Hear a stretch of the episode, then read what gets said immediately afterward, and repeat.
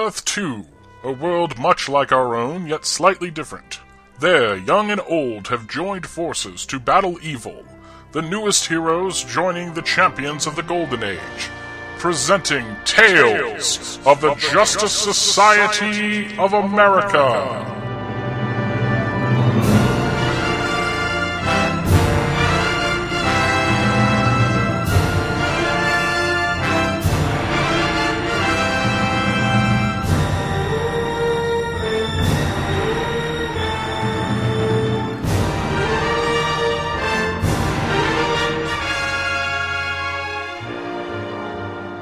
Hey, everybody, and welcome back to Tales of the Justice Society of America. My name is Michael Bailey, And I am Scott Gardner. and we are all business this week because we are presenting, sadly, the final issue of All Star Comics, number 74. It's not the end of this podcast. It's not even the, advent- the uh, end of the adventures of this iteration of the Justice Society, as you will see next week. It's the end of the world. Well, as we know it. But you know what? I, feel, fine. fine.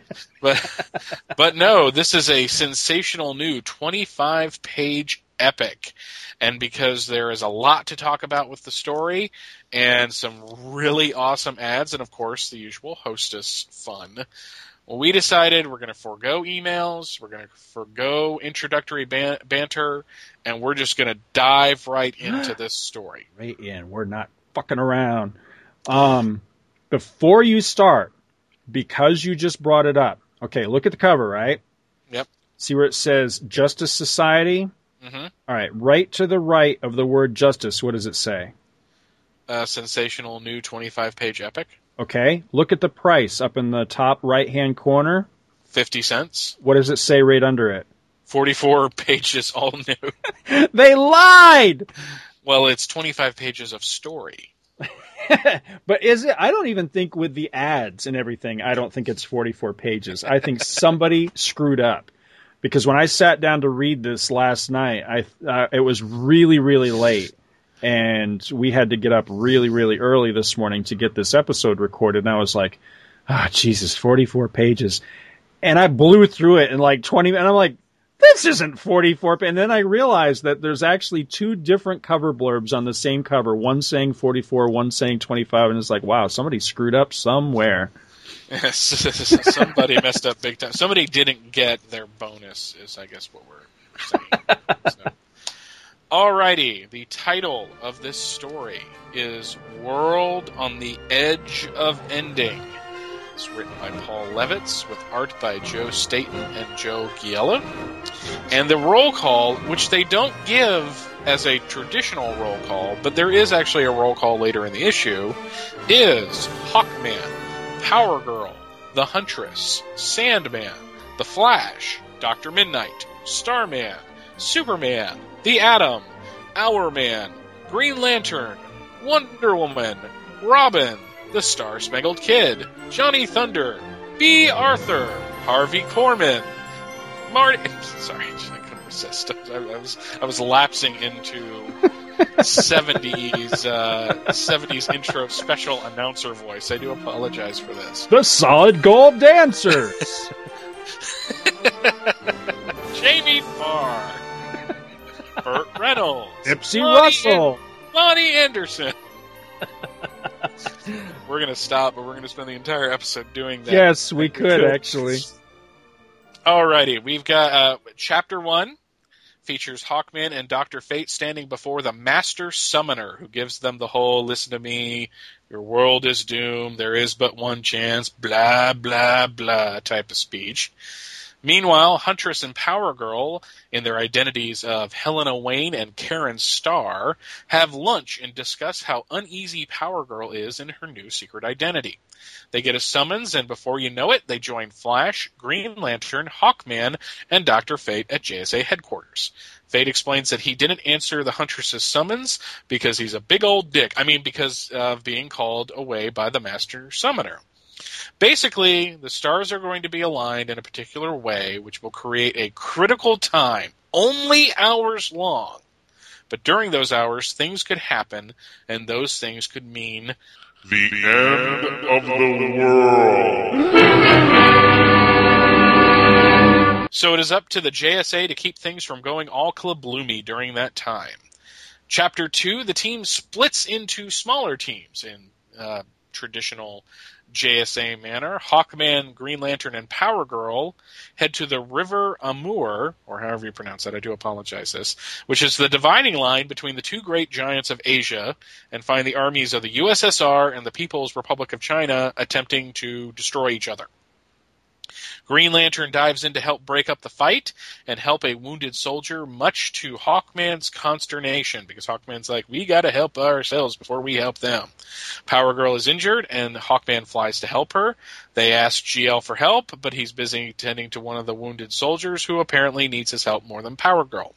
There's a bit of a debate about that, with everyone eventually agreeing that helping the innocent soldiers who were seconds before trying to kill each other is more important than helping a teammate. They jump back into the fray and leave after breaking up another fight, not noticing that the soldier that Green Lantern helped is now filled to the brim with raw green energy. Chapter 3. In the independent French Canadian capital city of Quebec, Fate, Huntress, and Flash keep vigil over the International Women's Convention. Leaving Fate behind until the danger is clearer, Flash and Huntress check out the convention where they discover terrorists holding the convention hostage. Why did they do that? Because they're terrorists. That's why they call them that. Anyways, the Huntress and the Flash leap into action, but it soon becomes clear that they need some backup, which arrives in the form of Dr. Fate and a bunch of giant hawks. After the fight is over, the women that organized the convention is confused, but after Fate does some mumbo jumbo on her, which I'm sure he does to all the ladies, she realizes that they must have been after the universal translation field they were testing at the convention, but it doesn't work. Fate informs her that it doesn't work now, but soon it shall, but it is only a symptom of the larger problem. And after what is essentially a peace, they leave, not knowing that the translator suddenly starts working, but instead of translating it, it causes a it causes a miniature Tower of Babel, as no one can understand each other. This happens in the early issues of the Batman Adventures, by the way. I remember you talking about that on your show. Yep. Chapter 4 The Master Summoner summons the JSAers to his presence and immediately attacks them, though they do a good job of defending themselves. Flash is understandably confused, but even Fate is clueless as to why the Master Summoner is bringing the noise. Hawkman believes that the reason he was summoned is something that he did in his earlier incarnation as Prince Khufu, and that could have caused all of this. Fate believes him and frees his teammates before they haul ass out of there. The summoner muses that by going free, they serve his purpose, for it is their own power that upsets the balance of the universe, which means the power of the JSA means The doom of the earth. Chapter 5 Hawkman and crew watch the monitor screen, which shows the other members of the JSA fighting against the threats they are inadvertently causing. Fate spurns them on to fight, and fight they do until Fate fin- finally realizes what is going on and calls every single member of the JSA to gather together. Once they are all seated, Fate explains that when, what the summoner has done, and when Huntress asks Fate what they can do, he tells them to do nothing. And so they do, leading the summoner to show up and give the whole "you beat me this time, Fate, but I'll get you later," and I would have gotten away with it if it wasn't for you pesky kids speech. And thus, the world is saved thanks to the inaction of the Justice Society of America. Yeah. Mm-hmm. Whew, where to begin with this one? Yeah, it doesn't go a long way towards helping the argument of does the existence of superheroes help or hinder the natural progression of the planet and, and society and all that. It really, at the end of the story, you're very much left with a, wow, you know, you guys, uh, you know, almost brought about the destruction of the earth kind of thing through your, through your actions. And I don't, I'm not comfortable with that message. Yeah, there, there there's a lot of wonky in this issue. It, it- Yeah. it's, it's presented as being like a bold new direction for the team. and there is a lot of excitement, and I do like the fact that they split into little smaller groups and all came together at the end to fight. But it seems it, it was kind of a mess at the same time. Right. I guess is the best way to say it. I mean, the cover itself, the cover's kind of good. It's it's by Staton and Giordano. I, I would have preferred to have a Staton Layton cover on this. I mean, I mean, it looks good. Don't get me wrong. It's it's not an ugly cover by any stretch of the imagination. You have like basically the entirety of the JSA running or flying at the at the reader with this giant gray hand in the background, which is uh, the hand of the Master Summoner. By the way, it says so right there on the cover. But uh, and and you can kind of see where the extra pages went in this issue because there was a nice character moment between Helena and Karen at the very beginning of the issue. That was my biggest positive note. Was uh, I loved seeing the beginning the, uh, of their friendship and their relationship. I thought that that was really awesome, and I think that makes this particular issue. Yeah, and their friendship isn't like the Batgirl Supergirl friendship of Earth One where those two were just kind of thrown together in the 60s because they're the girl versions of the, of the male heroes. Right. It's like, well, Superman and Batman are friends. They must be friends. Here, you kind of get a sense that Helena is helping Karen kind of adjust to normal life because this, you know, this girl, as we're going to reveal in a couple of episodes, you know, she didn't grow up on Earth like Clark Kent did. Right. She didn't have that socialization early in her life to allow her to fit. She she she's uncomfortable with herself. She ends up breaking a glass during the lunch because she's you know she's nervous and she's having trouble controlling her strength. And you know it was just a really nice little two page scene. And, and then they get the uh, you know the you know the the trouble alert goes off i guess for a better sound. It leads to a very kind of thing that you can really take out of context of helena going karen are you feeling what i'm feeling? Let's go back to little, my place and get naked and freaky yeah. As the little things in their purses start buzzing. I mean it's just no whoa ah, what huh? Oh hey. Um can i get that to go please I'll have what she's having. Um, my biggest,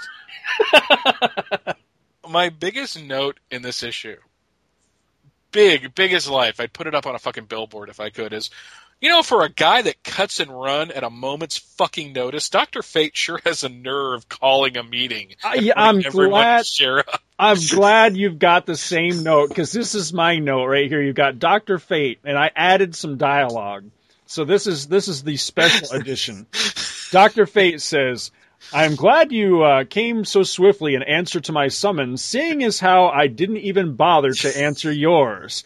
But I love that Flash calls him out about it. Yeah, yeah. Totally does. He said, well, we've been worried. He's nice about it, but he's letting him know that, uh, hey, jackass, you know. You know, it's funny you yeah. can call all us together, but you know, you don't bother to show up when we call you. He does. He he, he totally calls me. He said, "We've been worried since uh, you two didn't attend our meeting or answer the Huntress's emergency call." Yeah, I love it.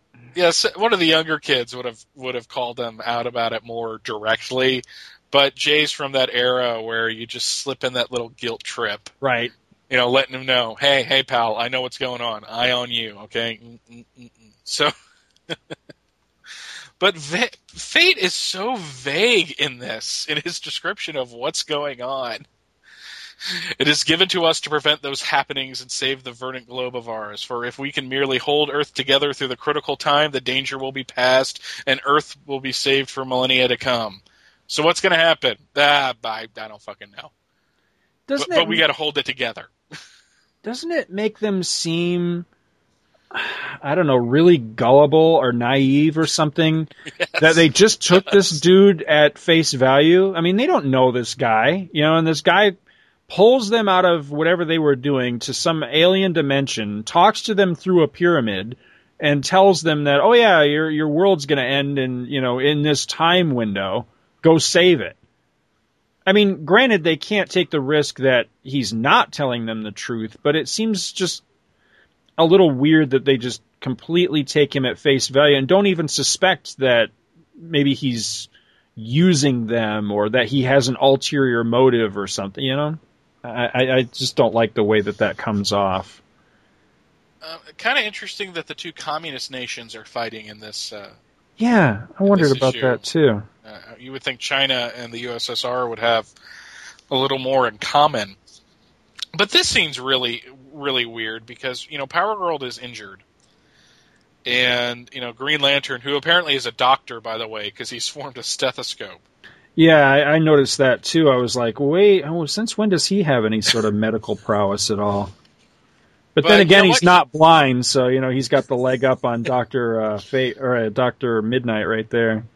But I will say this I did like the debate that Hawkman and Green Lantern had about who they need to tend to first. Now, I kind of don't see these soldiers as innocent bystanders in like some kind of big super villain conflagration. You know, they were seconds before trying to kill each other.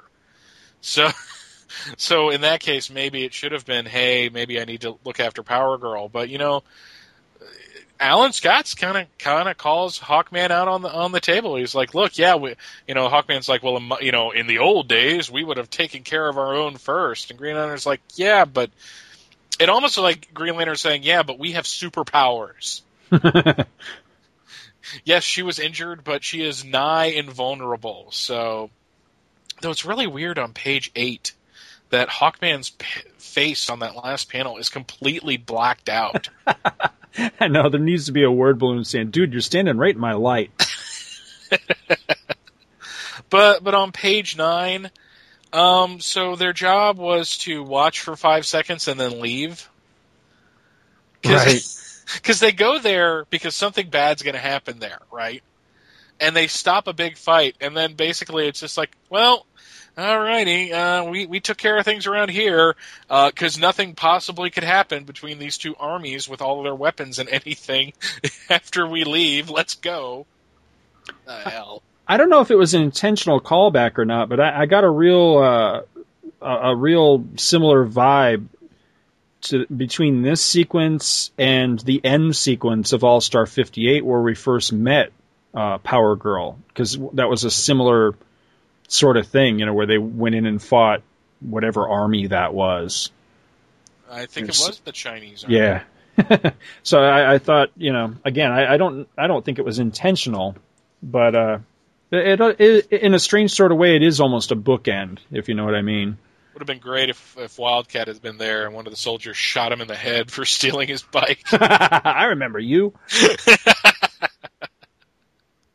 now, I really like the beginning of chapter three because, as one of our listeners wrote to us a while back and pointed out, this is uh, where we learn that there is a significant difference between the Canada of of our Earth or Earth One and the Canada of Earth Two, in that uh, Montreal on this Earth is the capital city of uh, Quebec, uh, an independent French Canadian nation. I thought that that was really interesting that they were finally giving us something, you know, to to distinguish this Earth, to make it different. It wasn't just the heroes that were different that that the the earths actually have subtle differences or maybe not so subtle differences i don't want to be insulting to our canadian listeners by uh you know minimizing that um i also got a real kick out of i was looking at this building that they're standing on uh flash and huntress and then dr fate is kind of floating in front of it looking at it and going Chateau Frontenac, and I kept looking at it, going, "Wow, this looks really familiar to me."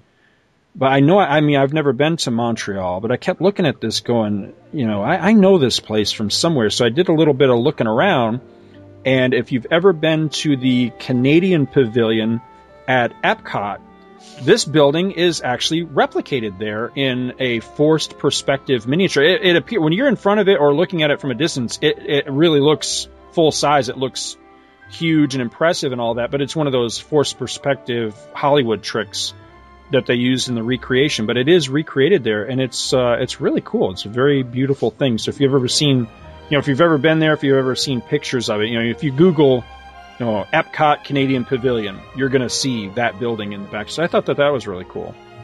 It all comes back to Canada for you, doesn't it? It does. I mean, I mean, uh, Disney World. It does. So, um, it seems like a convention like the International Women's Convention would have a better name than just the International Women's Convention. hey, uh, it would get me to attend. I don't think you would like the women that are there. Well, yeah, this is true. It wouldn't be your your speed, you know. I like the the the, the whole unshaven armpit thing a little bit. So maybe Ew. I, am not gonna go. Uh, not gonna go into that too much. So, uh, but right here, e- even though uh, Fate had to be humble and ask for help, we find out he's still kind of a bastard because they're like, "Well, what are we gonna do? Well, you guys go in. I'm gonna wait here until something happens." Yeah, what what was that all about? and then when he does finally come into to the battle and come in to a- offer some assistance, the best he can do is a bunch of stupid birds. Seems like they would have come and rescued Hawkman rather than um, ra- rather than this group. But it's but it's it's still an interesting sequence, just the same. I, I don't like the fact that Fate is basically hypnotizing this woman on pages uh, 14 and 15. Well, wouldn't you if you could No, Hyp- hypnotize women? what? You lie. You would. You know you would. You totally would. Uh, I love the dialogue on page. he just skips right over it. It's just no, it never happened. Um, but uh, I love the dialogue when the Tower of Babel thing happens. Gnarsh, Gnor! Milvix, Memrath, Gnor. Gnor. Isn't that the language that Robin Williams spoke on Mork and Mindy? it could be. Um, general note: really hate the design of the Master Summoner. Oh, dude, no way. You know what he reminds me of? Because I kept looking at him going, wow, this dude reminds me of somebody. And I don't know which character came first, but he reminds me actually of two characters. The first one being the, the one that immediately came to mind was the Sphinx over at Marvel Comics. Okay. And I, I would imagine that character probably predates this one, but I don't know that for sure. But also, did you ever play the game Freedom Force? Yes, a little bit. Do you remember the Time Master that you fight at the very end of the game? I never got that far. Ah, okay. Yeah, he totally looks like the Time Master. That's really cool. Yeah, that seemed like a fun game. I just never really got far into it. Oh, it's a great, great. You got to if oh you you love this stuff. That that game is like it's it's like the video game equivalent of like 60s Avengers or even like this era of comics. It, it really is. It's it's just a team full of of superheroes that talk very much in this you know, this type of 60s 70s dialogue and and over the top villains and oh that's that's such a great game. Okay, here's a here's a big question. Page 18. The summoners got all the JSA members that are there in a big bubble. And Hawkman says there must be a logic to it. Maybe I was warned because of some role I'm supposed to play in the critical time. Something that my earlier incarnation as Egyptian Prince uh, Khafu caused. And I love Power Girl because Power Girl mirrored my thoughts. Uh, how does that help us? Right. And and Dr. Fate goes, I'm not sure that it does, but it may, for the knowledge in Hawkman's ancestral memory is power, and that and that may be the key to unlock our sorceress prisons. Yes, I think I see. How, how the fuck does it? Do, do they explain this? Did I miss something here? No, no, it's not explained at all. It's it's here. Here's my my thing with this is that um, we we got some feedback recently that, that I, I felt kind of called us out uh, about negativity on these, and and was kind of speculating that that we don't. That, that we don't love this material or something, despite our, our constant assurances that we do. I do love this stuff. I, I love Yes. these books. I really enjoy them. I would not be doing this show if I didn't.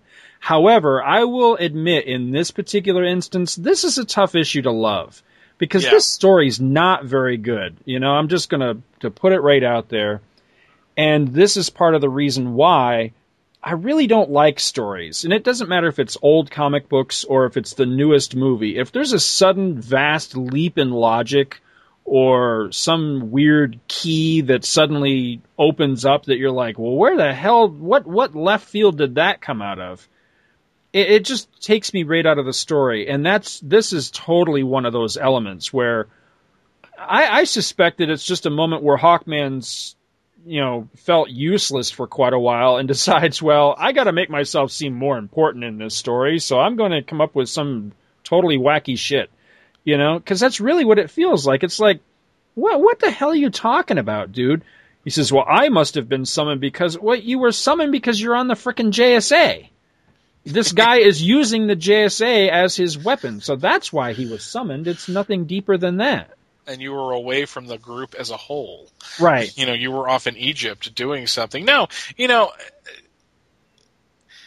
I, I that email kind of wonked me too. I guess is the is a really bizarre way. It kind of threw me off because, you know, okay, yes, we could sit here and just gush over this. You know, one of the one of the comparisons was made over to the way that uh, Jeffrey Taylor and I do from Crisis to Crisis, where most of the time we're f- mainly positive about um, that era of Superman that we're discussing. Right. But even in that, if you find something wrong or if you find something that kind of throws you off, you need to talk about it. And and I'm sorry if Scott and I did a podcast where we were like, this was just such a great issue. God, look at all this awesome stuff. Oh, look, Hawkman did something. I think it would be boring after a while. Yes. You, you know, most of the time when we're being snarky, we're doing it because that's just our personalities. You know, even if we absolutely love something, we'll poke fun at it because it entertains and amuses us. Right. And some of the time, yes, I'm just trying to make Scott laugh. I, I, I will totally cop to that, where I will just try to try to say something to break him up a little bit. Right. That does not mean that I don't have a deep and unbiding love for the Justice Society of America. You know, you know, I love my dog, but when she shits on the carpet, I get kind of pissed off. Right. So that's that's a great way to put it. Yeah. So and this issue, shit on the carpet. Bad JSA. Bad. J- Did you do that? Go outside. I'm gonna rub Paul Levitz's face. I'm not gonna really do that. It's just that's the first thing that popped into my yeah, head. I know. but um, but yeah, I mean, I mean that that's kind of the, it came out of nowhere, and it, and it, and it seemed to be only there to involve Hawkman in that scene. Like, well, I got to do something with Hawkman. Here, I'll do this, and then it's not really explained, and it kind of left me with a few questions that never get answered. Right. So, um, chapter five, page twenty-one. That is a really goofy group shot and I think it was the inker's fault that that came off the way it did. With the JSA going into action. Yeah, yeah, the the perspective's a little wonky there. Yeah, something something didn't quite come out right. I mean, the previous page is kind of goofy. That Sandman shot is really weird. It looks like he's in blackface. Well, what's really funny is that you know, you, you, you look at this and it's supposed to be, you know, what it is is you've got half the team monitoring the other half of the team and the menaces that they're facing. Some of the menaces that they're facing are absolutely freaking hysterical. You've got Sandman fighting a bunch of eyeballs. You've got the blind guy fighting a bunch of mice. I mean, if that's not some sort of you know, something three, there. Three that, blind mice. Exactly. Yeah, it it cracked me up when I saw that.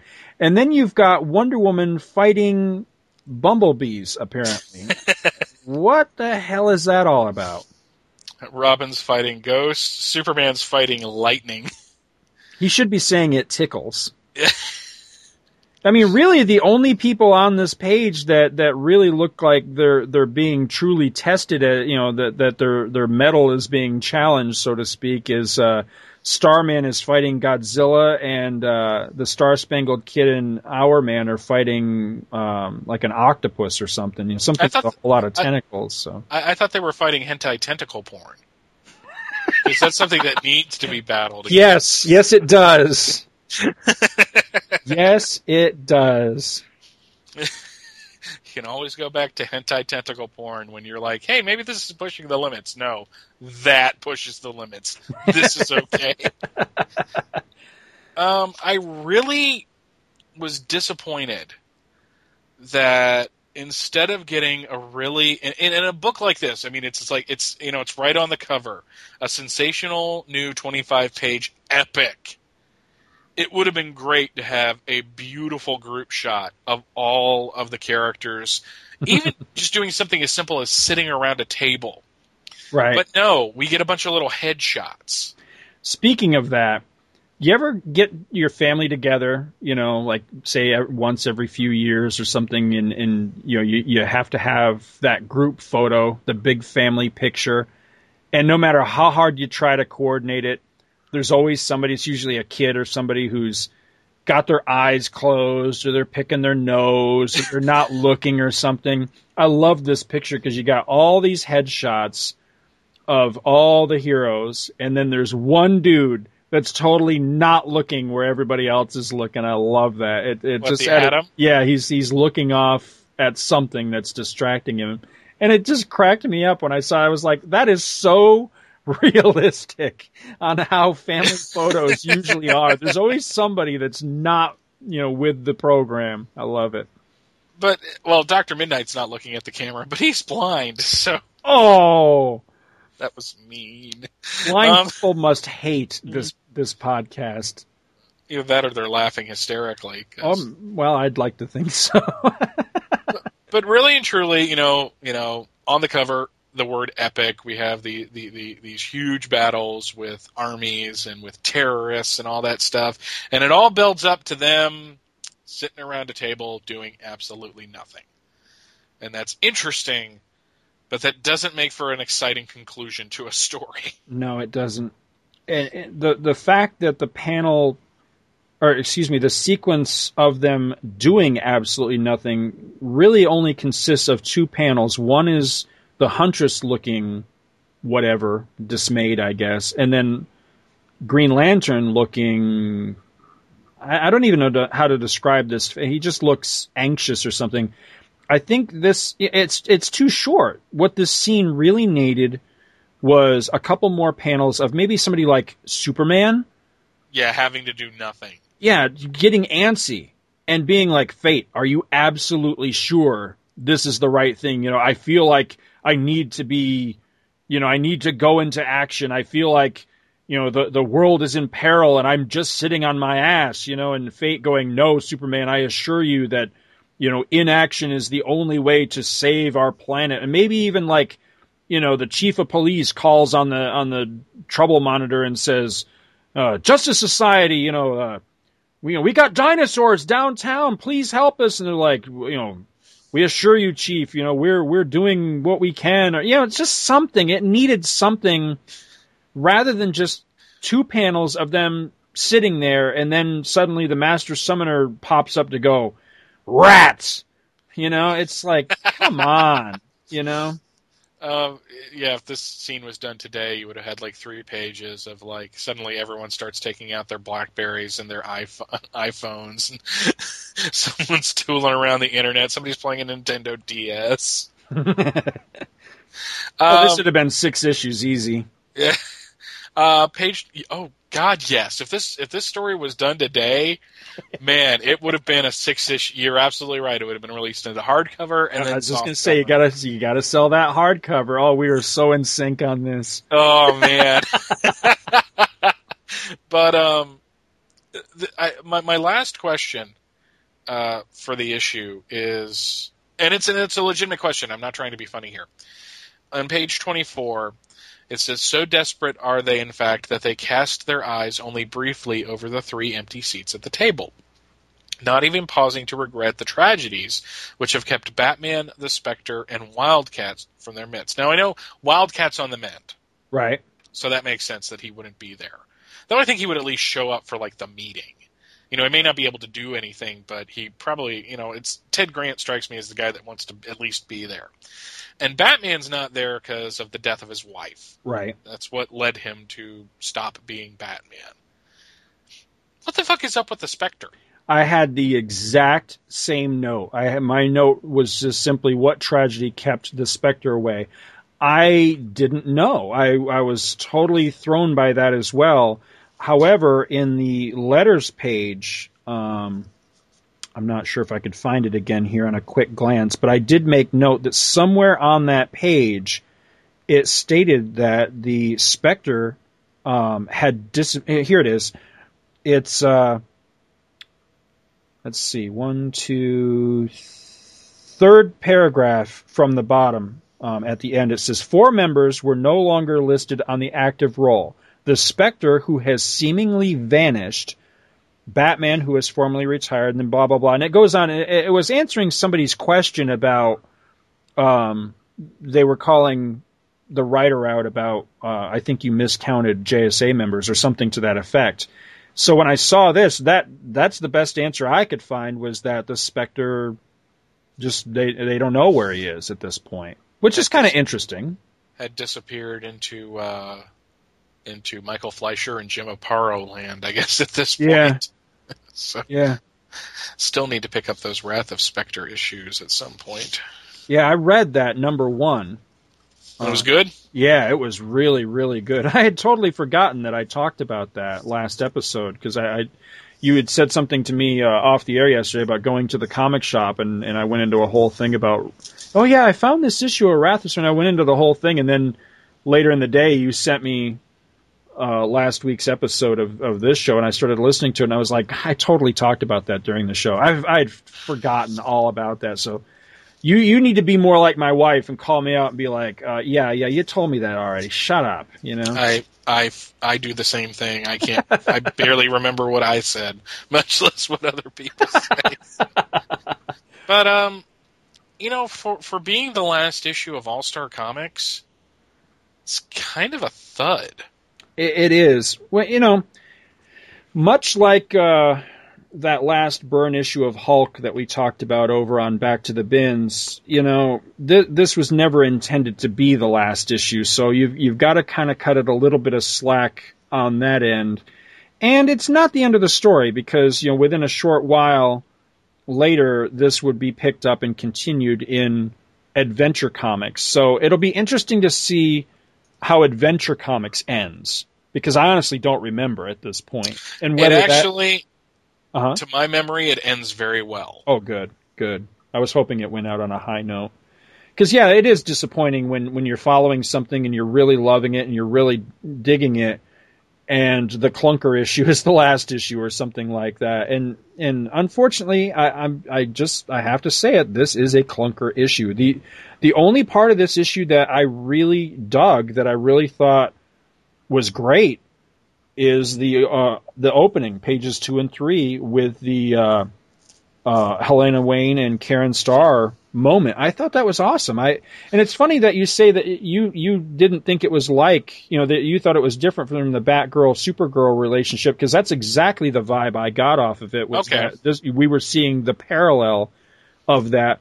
But but you're right. I like that this isn't forced. This isn't simply just the kid partners being thrown together because they have to be, get along and be friends because Superman and Batman are such chums. This is them finding each other and, and being Yeah. friends because they like each other and they want to be friends. I, I, so it's much more organic friendship and much more uh, realistic friendship, I guess you could say. But yeah, I I really dig that. I really like that because I always liked their relationship and their friendship just the same way that I liked Batgirl's and Supergirl's friendship, forced or not.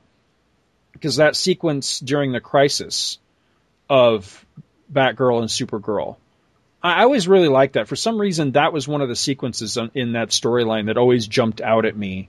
Was when they realized that you know the the world might be ending, and we just got some nice friendship moments between the two of them. I, I'm a sucker for stuff like that, so I really Oh, oh, oh, so am I. I was, I wasn't saying that one was better than the other. I was just noting the Oh, no, differences I know. of why they became friends. Right. No, and, and you're right. You're absolutely right in that, you know, they they were thrown together in the Earth One continuity. Um, whereas in this, I- I don't feel like they're thrown together at all. I think that they they chose to be friends, and I like that much better. I think it, it feels much more organic. But uh, I actually feel like we've reached a milestone, though. Mm-hmm. Because you know we we went through all you know the you know from 58 to 74 with a couple stops along the way. So Right. it's like the first chapter of this podcast is coming to a close. I know it's kind of a bittersweet feeling, isn't it? Yeah, yeah. But no, but we got so much more exciting Oh, stuff yeah. to come up. We've got a whole, you know, the, the rest of the JSA adventures in Adventure Comics. We've got a bunch of different Earth 2 appearances that we still haven't figured out how we're going to cover. You know what cracks me up is we continually get email and feedback asking us, you know, what what's going to happen next? You know, are are, are you going to do this? You're going, and I feel like there's great nervousness out there. Like we're going to just go, well, that's it, we're done. You know, and I, I I want to reiterate, and I feel like we beat this like a dead horse, but but apparently we haven't because people keep asking us. So I want to assure people. Mike and I are digging the hell out of this show. We're having a blast doing this and uh, we're not- going anywhere. I mean, we've got a lot of shit to cover. I mean, we're we're having a blast and to continue forward. So you know, look forward to Adventure Comics. We're to have a few, like Mike said, a few stops along the way to cover some other peripheral stuff, and uh, and not too far down the road, we're going to get into. Um, one of both, you know, Mike's and I's uh, favorite series of all time, All Star Squadron. I can't wait, man. I loved all Star Squadron. Plus, I, I'm, you know, I know that you have different feelings about it, but I'm a big fan of Infinity Inc., and I can't wait to. I like Infinity Inc. I just think that after the crisis, it kind of fell apart. yeah, I, I, I disagree with that. I think that. I think that it was a hell of a bumpy, hell of a more bumpier road after Crisis because maybe we should, should save this for further down the road. But uh, I, I feel like uh, his the I'm trying to remember who the writer was at the time. Maybe it was still Thomas. I can't remember. Yeah, Roy Thomas Yeah. wrote all of Infinity. Oh, okay. I thought he did, but I wasn't. I wanted to be sure. Um, I think his resolutions and and his smoothing out of the post crisis stuff for Infinity Inc. was the least smooth of all the smoothing he had to do. Yeah, Yeah, uh, because there's there's actually some issues where his resolution was okay. I'll just hyp- hypnotize this person so they don't remember the pre-crisis continuity. I mean that literally happened, and I I call silliness on that. But despite that, I still think it's a solid uh, solid run from start to finish. I still dug the hell out of it, but uh, but anyway, that's for way on down the road. but until then, we've got the the usual ads, which which aren't all that good at first. I mean, we've you know you got your usual, you know, join SLC for super prizes or cash. You know, basically getting kids in on a pyramid scheme. Mm-hmm. Uh, you got the meat tooth, uh, Slim Jim ad, the grit ad. Remember how many times you felt out because you felt left out because you were broke? Yeah, like yesterday. Yeah, I remember that. Um, we've got um, Hostess uh, baseball card ad. Uh, but then we get a publishorial from Jenette Kahn talking about the uh, the change in formats in the books that they're going from you know from 17 page stories to bigger stories and you know the dollar comics and everything. And this is basically the start of the DC explosion where DC started putting out a slew of new books and of new backup features all of which unfortunately came to a screeching halt so it's kind of interesting reading that I love those types of things You know, I didn't read this, but just skimming it real quick as you're talking about it, I think two questions from last episode just got answered. Is remember there was that dude that we could not remember what the hell his name was, and I kept struggling for it. okay There's yeah, a the- character mentioned here, the Odd Man. I wonder yeah if that's that is him is. that is him now And- that I think about it yes And then there was that chick that I thought kind of looked like Wonder Woman, and you said that you thought it looked like Donna Troy in a toga. And it says another new experimental thing coming along would be a series called The Amazons, and I'm wondering if that is who that woman was, was a character from the Amazons. But I don't remember that ever coming down the road. But then and there was a different one for Marvel and DC. Holy Taste Buds. It's the famous Clark Bar superhero sweeps, Yeah. sweepstakes. And you open it up, and there's this really nice Neal Adams, I'm assuming, Yes, uh, picture with the Super Friends, essentially. it's Uh, beautiful. Superman, Batman, Wonder Woman, Aquaman, uh, Robin. Robin looks like he's kind of coming on to Aquaman. Aquaman looks like he's kind of into it. I heard something the other day. and I can't remember where I heard it, but it irritated the hell out of me. Somebody asserting that the only reason that Aquaman is in the top tier in the DC universe, and the only reason that we so frequently see him like in the Justice League and stuff like that, is because of his stint back in the day on the Super Friends. where did I hear that too? I, know call exactly what you're talking about. bullshit on that.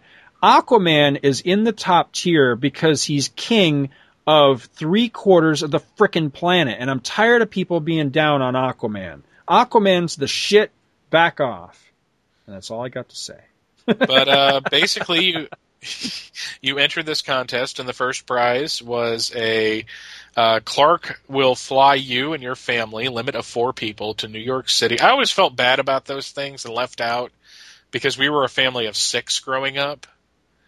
So I always felt that we could never enter these types of contests.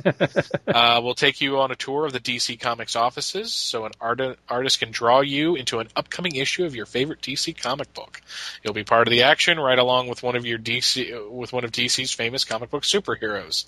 Unfortunately, it was the Odd Man. Um, you'll have plenty of free time in Gotham too for seeing the Statue of Liberty, or taking boat rides, or getting mugged. Or checking out a peep show, or looking at the tall buildings and just saying "Wow!" right before someone comes up and sticks a knife in your back and says, "Give me all your money." Come on now. That's funny though. But did Um, you notice that the, the page that kicks this off, the Holy Taste Buds page, Yeah. the hand smashing the Clark bar through the page is Doctor Doom. Yes, because like I said, there was a Marvel and a DC version of this. Um, second prize, if you're one of the 20 second prize winners, you'll get your choice of famous superhero watches Superman, Spider Man, Wonder Woman, Batman. Or if your taste should happen to run to supervillains, instead, the Joker. Watches are Swiss made and full color superhero pictures and would normally sell for 25 uh, 20 to 24 dollars. If you're one of the 100 prize third if you're one of the 100 excuse me third prize winners we'll send you a year subscription to your favorite dc or marvel comic book. The incredible hulk red sonja thor green lantern plastic man captain america wonder woman justice society Cool. ms. Marvel you name it even little little yeah they're going to give you a subscription to little lulu I guess. a, a book neither one of them publishes. And then you you have like uh, like little instant win games, which are flashlights, super stickers, super kite, and zing wings, which are frisbees. Beyond the uh, the really nice art in this, the thing that I like the most is that nostalgic feeling that it takes me right back to of you know when I had Megos as a kid, I didn't discriminate. My Megos all played together. So you could easily have an awesome superhero team that consisted of Superman, Batman, Robin, Spider-Man, the Hulk, and Captain Kirk. You know, all hanging out together. And ads like this are, are the reason for that. As a kid, I, I really didn't have a concept, and it blows my mind that my children do. From a very early age, my children had a concept of who was a Marvel and who was a DC. It's one of the reasons that we all get a really big kick out of those YouTube videos of. Uh, ha- have a you seen those? I'm a Marvel. I'm a DC. Yes, They're hilarious. They're absolutely hysterical. But I never had that concept as a kid because of ads just like this one where they all played nice and got along. And, and I love that. I, I really wish that we had gotten more uh, Marvel DC interaction over the years than what, you know, the, the few ones we got I always thought were awesome. I just wish there had been more of them. Do Do you think some kids had like some early fla- slash fic going on with their Megos though? Oh, because you could take those clothes off, you know. Yeah, this is true. So- Well, my my guys often, uh, you know, exchange clothes and uniforms, and I had mix and match and t- And stuff. Like, bodily fluids. oh, you're just wrong, man. You're not right. Sure, you can crap on my childhood all you want. I start crapping on yours, and suddenly I'm the bad guy. You are the bad guy. Um, What do we got up next for keen advertisements here? the DC Explosion Dollar Comics showing off Superman Family and Adventure Comics. Yeah. There is uh, o- uh, Showcase presents the OSS Spies uh, uh, at War, and then the Dynamite Classics number one featuring Batman and Manhunter, and uh, Battle Classics number one with Sergeant Rock, the Haunted Tank, and Johnny Cloud together.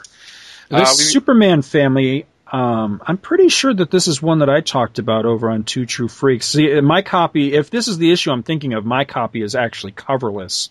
But I love this cover. It's, uh, pretty sure that's a Neal Adams cover on that one, and it's, uh, Superboy fighting the, uh, vacuum cleaner from Krypton. I love that one. Oh well. Keep going? Uh, we got the important notice. Uh, another applications are now being taken for the following chapters of the DC Superstars Society. We've talked about that in a previous episode. And uh, we've got. Uh, did you miss any of these fantastic DC tabloids with Superman versus Muhammad Ali, Superboy and the Legion of Superheroes, Superman versus Shazam, Superman versus Wonder Woman, the Batman Strange uh, cases, the Welcome Back Kotter tabloid, like who cares? And Rudolph's Summer Fun. Who cares? I think these should all be Superman versus. Superman versus Welcome Back Kotter. I'd love that. Where he one at a time takes the sweat hogs and throws them into the sun. See, now you're catching on. I love it. I love it.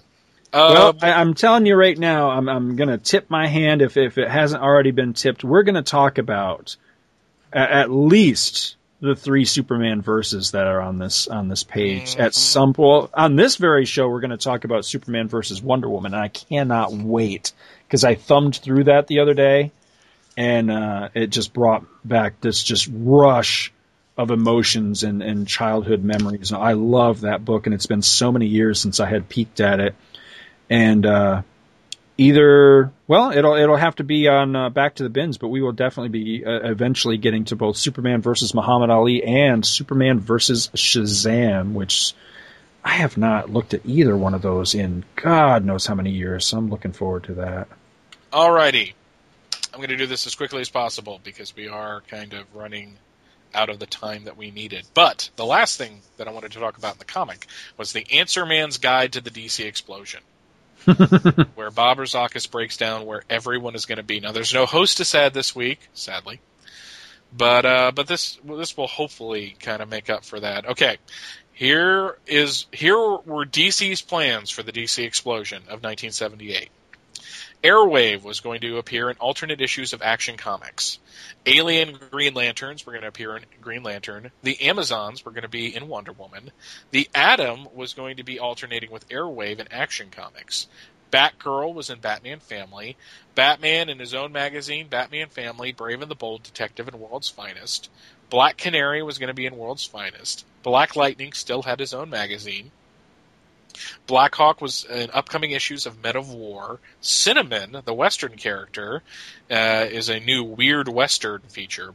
The Creeper in World's Finest, and a solo tryout and showcase. Yeah, I would- I would just like to say, as as a reader, a- as someone who uh, has the whole run of Weird Western, I totally would have been down for Cinnamon in Weird Western. I wonder if that was going to follow up Scalp Hunter. That would have been good. That would have really been good. I'm sad that that didn't come to pass. Dateline Frontline and Men of War, Dead Man in Adventure Comics, plus a one shot and showcase. Did The that D- happen? uh, in the in show in the adventure? I know he does come to Adventure, but did the Showcase 105 does that have Dead Man in it? I, I need to find that out.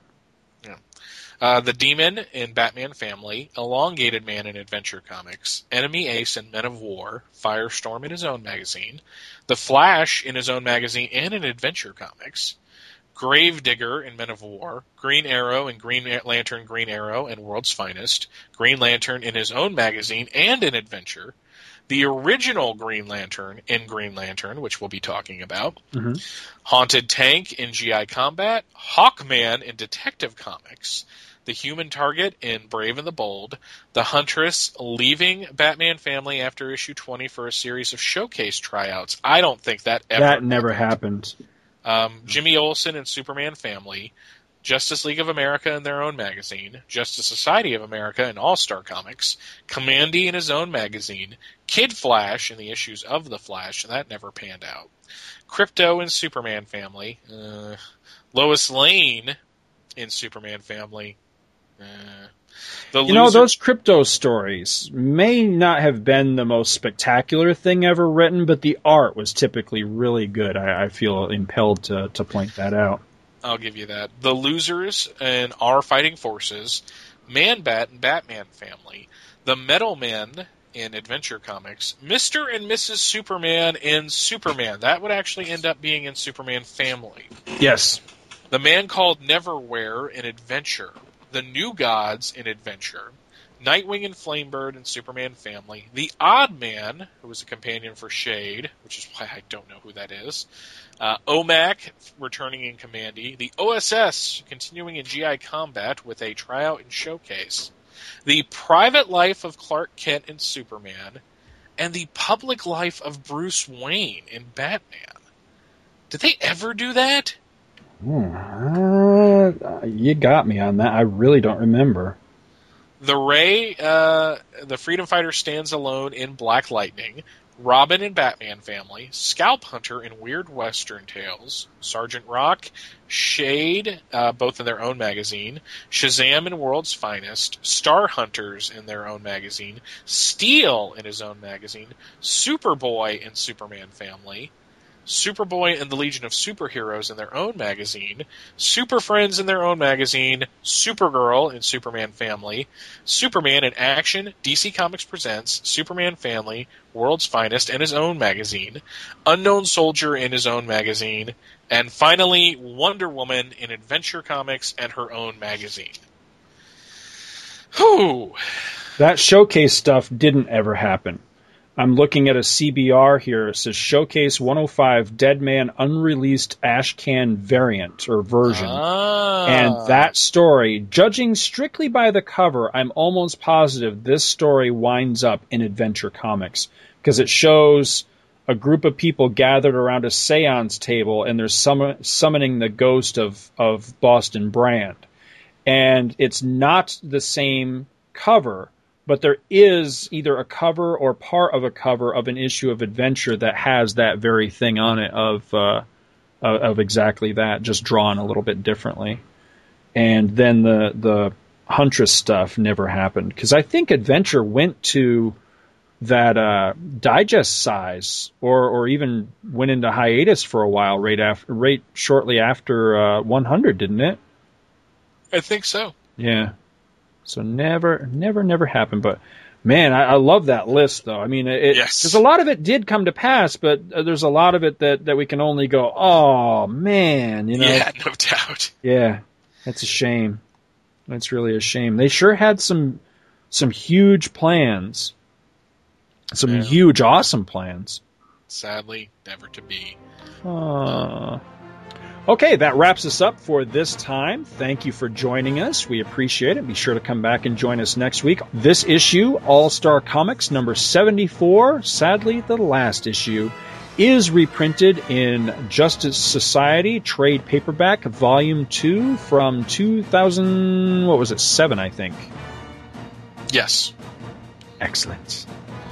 Thank you for listening to another exciting episode of Tales of the Justice Society of America, hosted by Scott H. Gardner and Michael R. Bailey. If you like this show, check out Back to the Bins, where Mike and I talk about random back issues from the past. You can find that at www.twotruefreaks.libsyn.com.